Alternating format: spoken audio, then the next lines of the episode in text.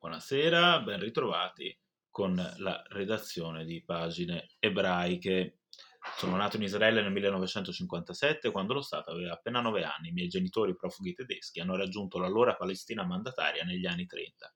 La consapevolezza di essere parte di questa storia e di dovermi battere per l'affermazione dei diritti anche di base compresa la sovranità nazionale, quella che più mi definisce.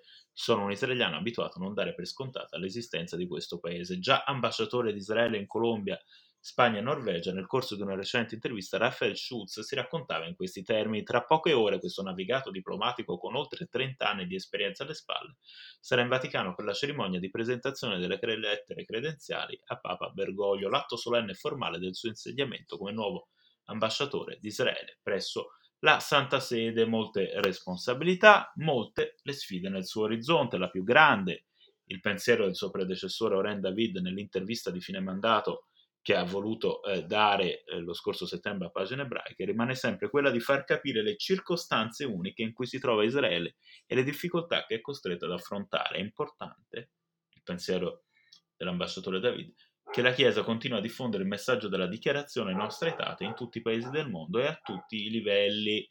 Schutz è, da qualche settimana a Roma, vi si è trasferito da inizio ottobre. Tra le sue prime apparizioni pubbliche, la cerimonia in ricordo del piccolo Stefano Gaetaché, vittima dell'attentato palestinese al Tempio Maggiore del 9 ottobre 1982. Grazie per essere stati con noi, buona serata.